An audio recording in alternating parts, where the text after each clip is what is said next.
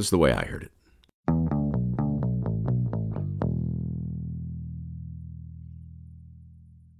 No one knows for sure where the epidemic originated.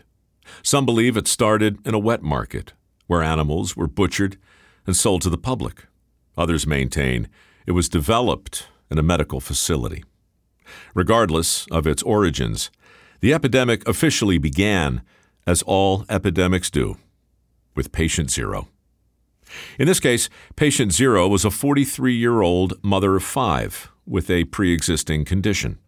According to medical records, she was out for an evening stroll when she experienced a sudden shortness of breath, followed by an inability to swallow or speak.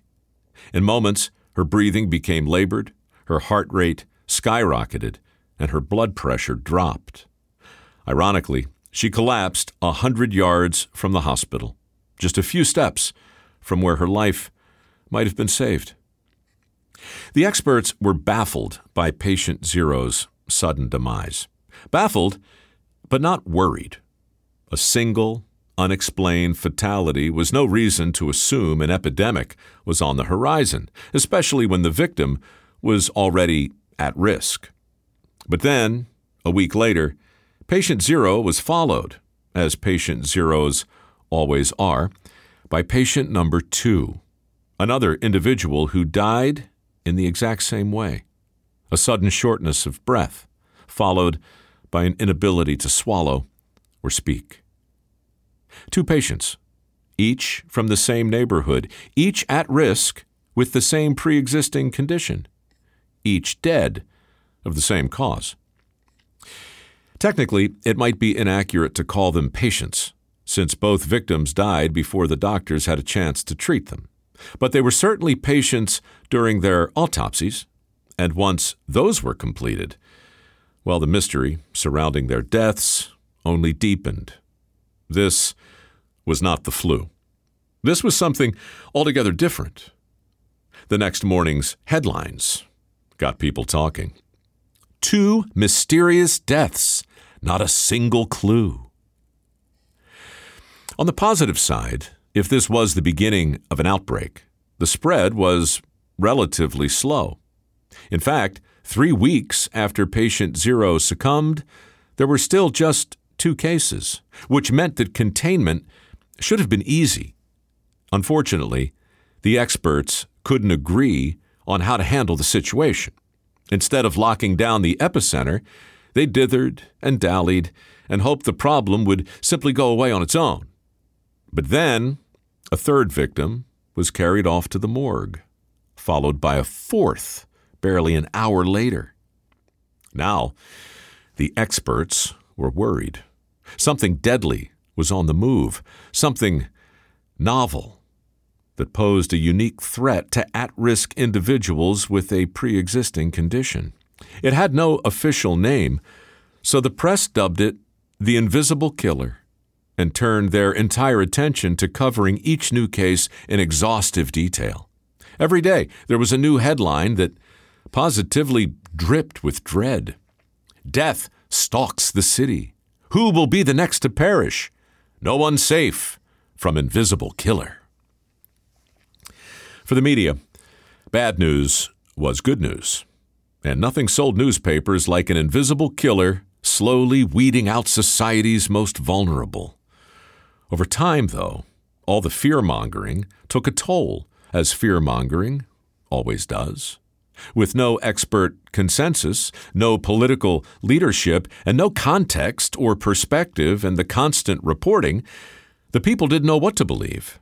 Soon, every new fatality was blamed on this invisible killer, including many deaths that were completely unrelated. It was then that the people's uncertainty turned to fear, and their fear to panic.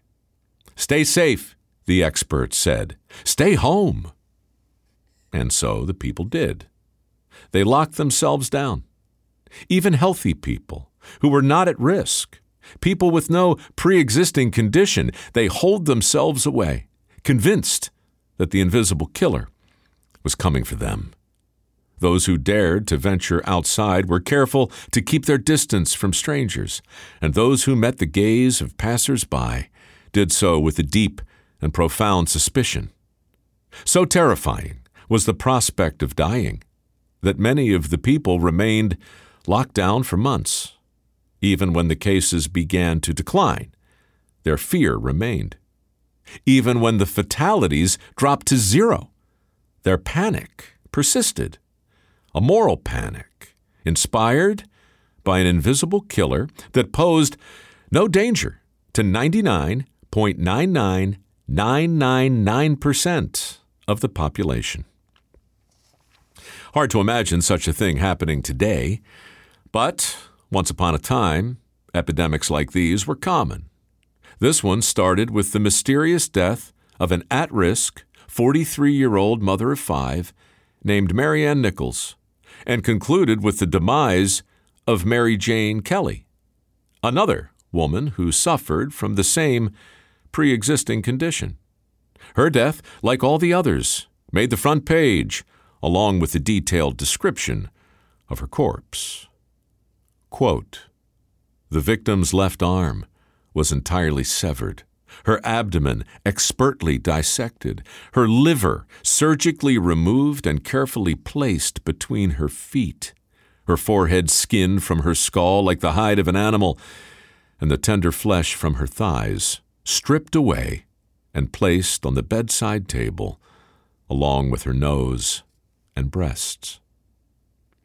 Such was the handiwork of the unknown assailant who murdered five at-risk women, five prostitutes, whose vocation turned out to be the pre-existing condition that put them at risk in the first place, and whose grisly deaths spawned an epidemic, an epidemic of fear that paralyzed an entire city, fueled by a craven media determined to sell newspapers, and the killer they wrote about every single day for months on end.